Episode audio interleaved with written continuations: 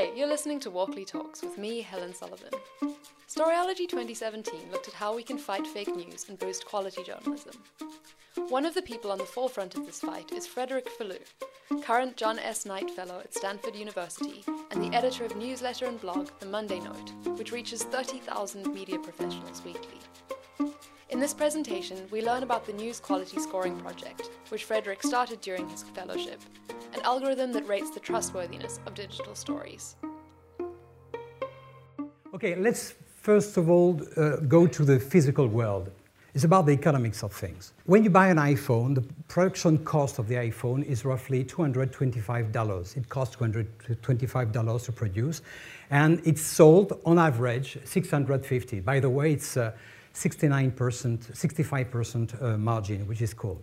If you take an Android phone, lower hand uh, of the market, the production cost is only uh, $42 and uh, it's, uh, the, the, selling price is 60 bucks. It's normal economics, and in the second case, the cheap products, it has a much lower margin of roughly 20%, means that more expensive uh, goods, the higher the production cost for any goods, the higher the margin is.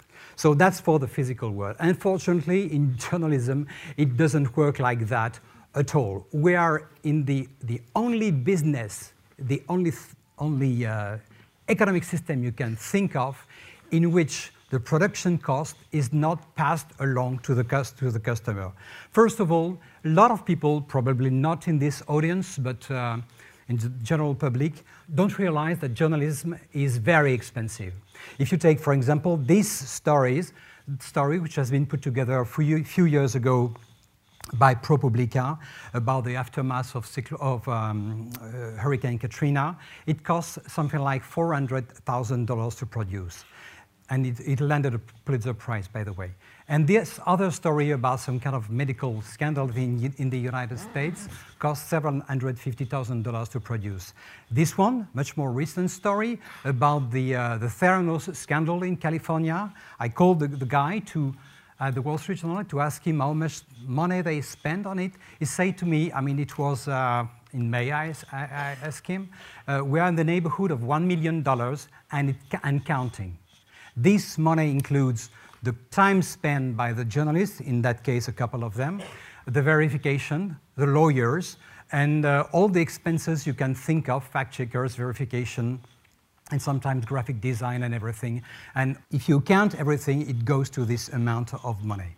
And if you take this famous investigation about uh, which gave the, the movie Spotlight, um, the cost in today's dollars I'm, I'm talking in American dollars, um, is something like $1.5 million.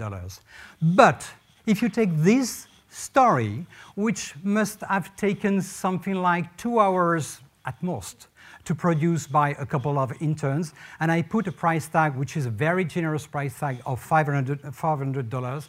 This story actually garnered something like 164,000 views after a few days, and this story is incredibly cheap. But the problem is that the advertising that sits next to all of this story carry the same price regarding of the production uh, cost. We live in a system, I took the, the example of these uh, pages from the, from the Guardian. It, it is one of the tragedy of the digital publishing. It's level off, it's flat out completely the notion of value. That's a big problem.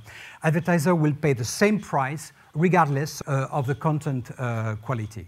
So this is the basis of my work I'm currently uh, doing. So my idea came with the following, and what about a system that could adjust the value of advertising to the underlying content? Means that for a good content, we would have a fairly expensive and fairly high quality advertising. So it entails two things. The first one is lifting quality stories, and believe me, it's not given. I'm going to try to explain you why. And also scoring the story, finding a way to rank the story against each other. It has to be done at scale and automatically because over the last days we spoke a lot about ways to fight fake news. One of the most often quoted uh, elements um, is the fact-checking. Fact-checking is absolutely indispensable. It's necessary. There are a lot of outlets, including here in Australia, who are doing a fine job at debunking fake news. The only problem with fact-checking that it is in the drop in the ocean. It takes something like between two hours, 24 hours, 48 hours, or three days to actually uh, debunk uh, a fake, a fake stories. When you consider that Facebook is handling every day 100 million links, we have a lot to do in order to, to make some kind of decent uh, uh, fact checking. So we need to find system that will work automatically, that will work at scale. If you take, for instance, aggregators, which could be a good clients for the, the stuff I'm trying to build. Stuff such as uh, News Republic, Smart News, or even uh, Flipboard. Those guys handle between 20,000 and 40,000 stories per day. That's why we need to have some kind of automated system. So when it comes to build the model, the first hurdle will be to define and to quantify journalism quality. The definition I chose for this project is what is the amount of value added which has been put by the news organization in its production. This is my definition I will try to apply on this. And by the way, it is a good application for uh, machine learning machine learning is a kind of buzzword you, can, you find everything everywhere right now. My first intention was not to work with machine learning. I spent weeks trying to fine-tune the model some kind of manually, but it turns out that machine learning is the best way to, to go. Machine learning stuff, I'm not going too, too much into detail. This is uh, um, the basic uh, neural network. It works as follow. You need to recognize something, for instance, a face of uh, this person with some kind of features, basic features. It could be very complicated feature. It could be a simple feature. In that case, it was, for what I understood, fairly complicated uh, feature. They want to be able to recognize this very type of, uh, of person. You will put that into some kind of neural network, which will, as its name say, which will have a lot of artificial neurons, and each of these neurons is going to treat a single tiny minuscule part of the image. So it requires something like 10 million images of human to actually being able to, to make a model that will be able to recognize with a great deal of accuracy the, the face of this uh, person. Since um, Every neuron, which by the way, I mean, this is oversimplifying because it's a multi-dimensional uh, model. Every neuron is going to inter interact between themselves. You might have a handless system uh, of, of combination. In that case, you had one billion combination, and it took something like 30 days to compute at a fairly high speed to find out, to, to train the, the model. Because the whole issue in the system, and this is the stuff which keeps me up at night, even though I'm not doing the legwork because I'm not an engineer nor a mathematician, but it is how to actually find a way to train a model by defining journalism quality. So my problem is that I know what the output has to be, which is uh, the desired output of stories, um, stories ranked from one to five. I, I, want to have a system in which we will enter a story and it will rank the story on one to five based on quality. But it is very difficult to assess what could be the training set, the sets of data that will train this model. Okay. So I came up with this stuff, basically two sets of signals.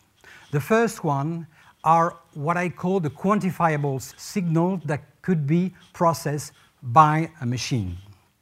Okay, so I'm not going to look at the text necessarily itself. I'm going also to look at the context. For instance, when you take an HTML page, I will look at the structure of this HTML page. I will look at, for instance, the advertising density. I will look at the space of uh, the place taken by image and so on and so forth. Because um, there, there, are lots of patterns in which when you have um, clickbait site, when you have uh, fake news sites, needless to say, or low quality journalism, it's always packaged in the same shitty manner. So we need, excuse my French. so I need to build a system that will be able to recognize the context. Another thing, for, just to give you an example the, uh, on the way I'm, I'm working, the place of photography.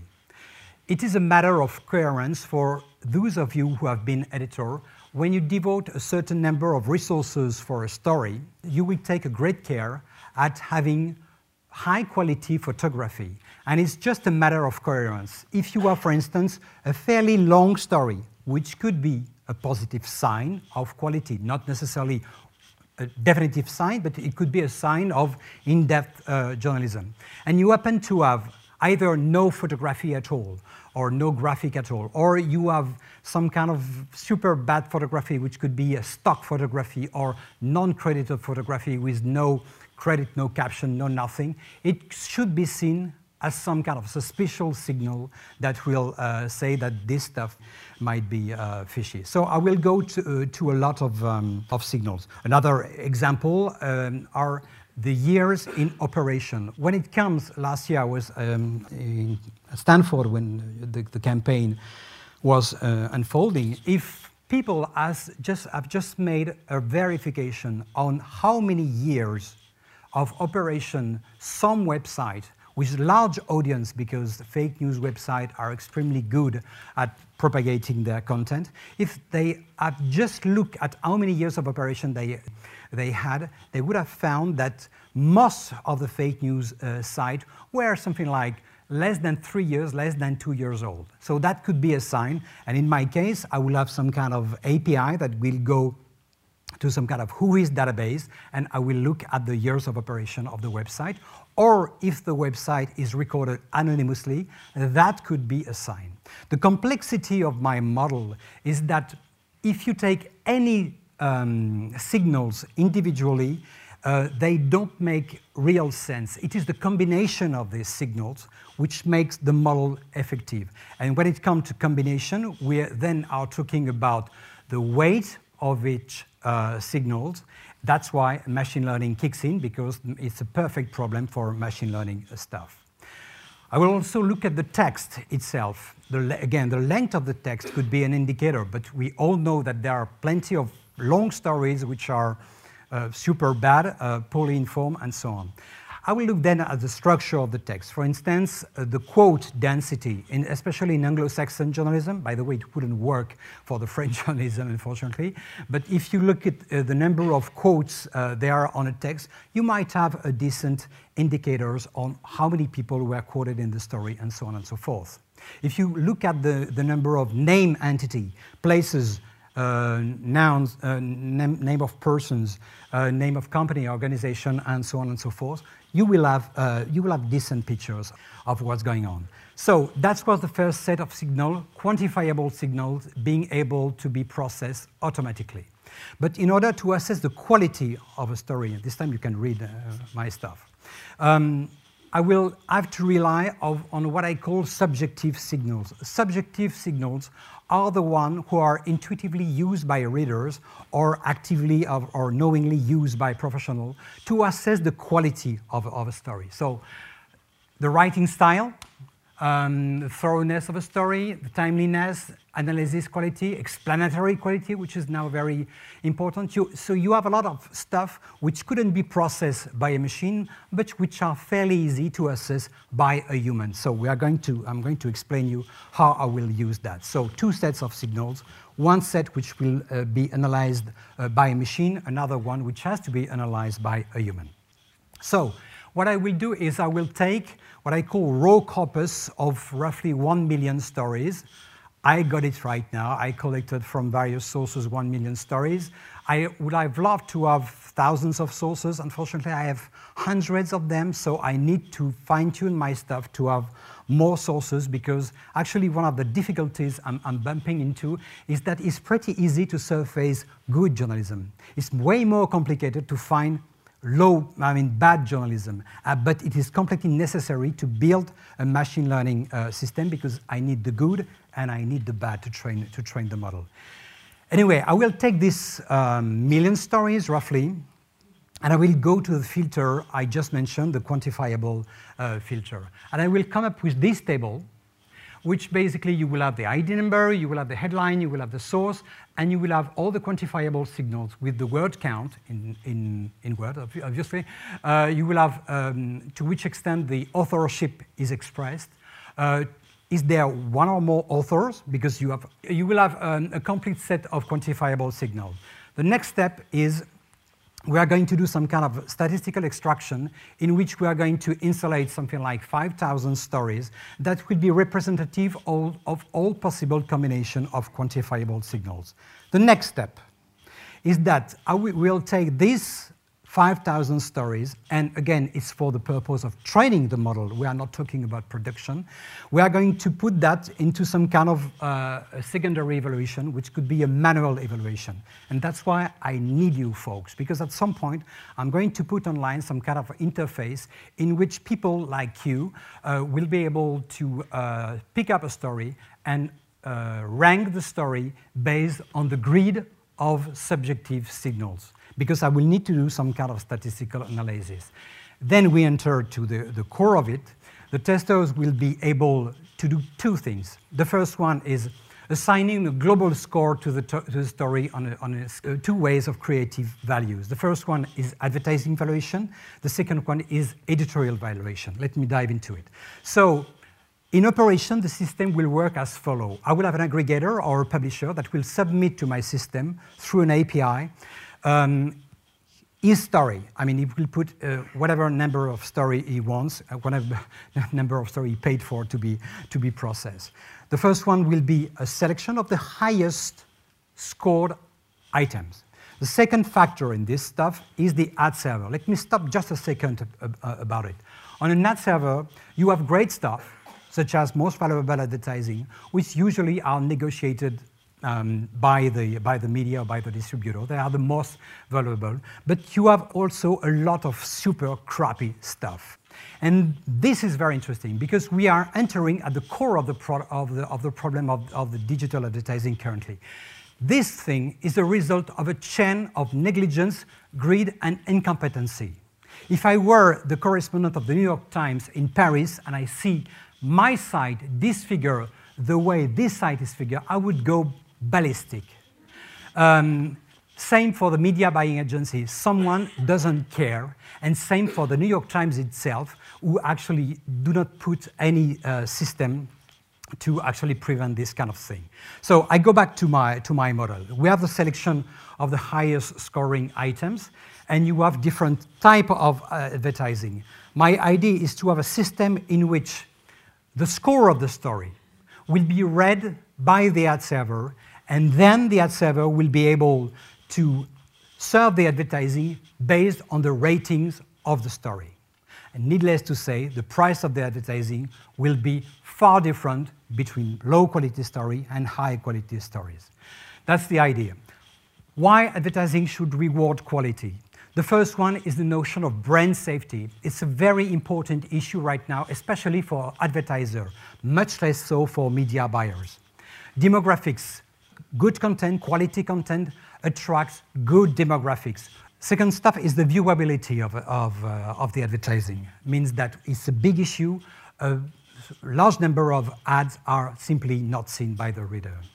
Um, it's also good quality content is good for um, innovative and um, uh, advertising format. For instance, the New York Times Quartz, the Washington Post, the Wall Street Journal has been better, super good at developing native content, which brings them a lot of money. And also, everybody is dreaming about some kind of premium advertising network. Okay.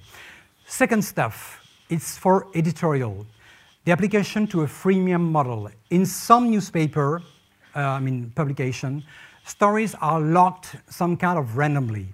In my system, we could use news quality scoring system to actually lock the story on the basis of their quality in a kind of automated way. Other thing is application to some kind of premium subscription. Recommendation engine is a very important thing to warrant long session and engagement. Uh, recommendation engine are most of the time super poorly executed. If you have an, a system in which we score the story through my system, not only the current story, but also all the archives which are linked with the related stories, it could create a lot of value, and especially uh, for some kind of premium uh, subscription. So to sum up, what's in it for, for them? For the public, for the, um, the publisher and the, and the distributor, uh, they, will, they can expect a higher yield for better placed advertising. They can expect an editorial valuation in multiple different ways. For media buyers, a higher cut on the more expensive the advertising, the, the higher their commission and margin will be. And for advertisers, they can expect brand safety. Thank you very much. Listening to the Walkley Talks podcast. If you like this podcast, there are three things you can do to help us. Sign up to our newsletter at walkleys.com forward slash subscribe, rate us on iTunes, or send us a few dollars to keep it going at walkleys.com forward slash donate. This podcast was produced with help from freelance journalist and fabulous intern Courtney Hunter in Sydney, Australia. Thanks for listening.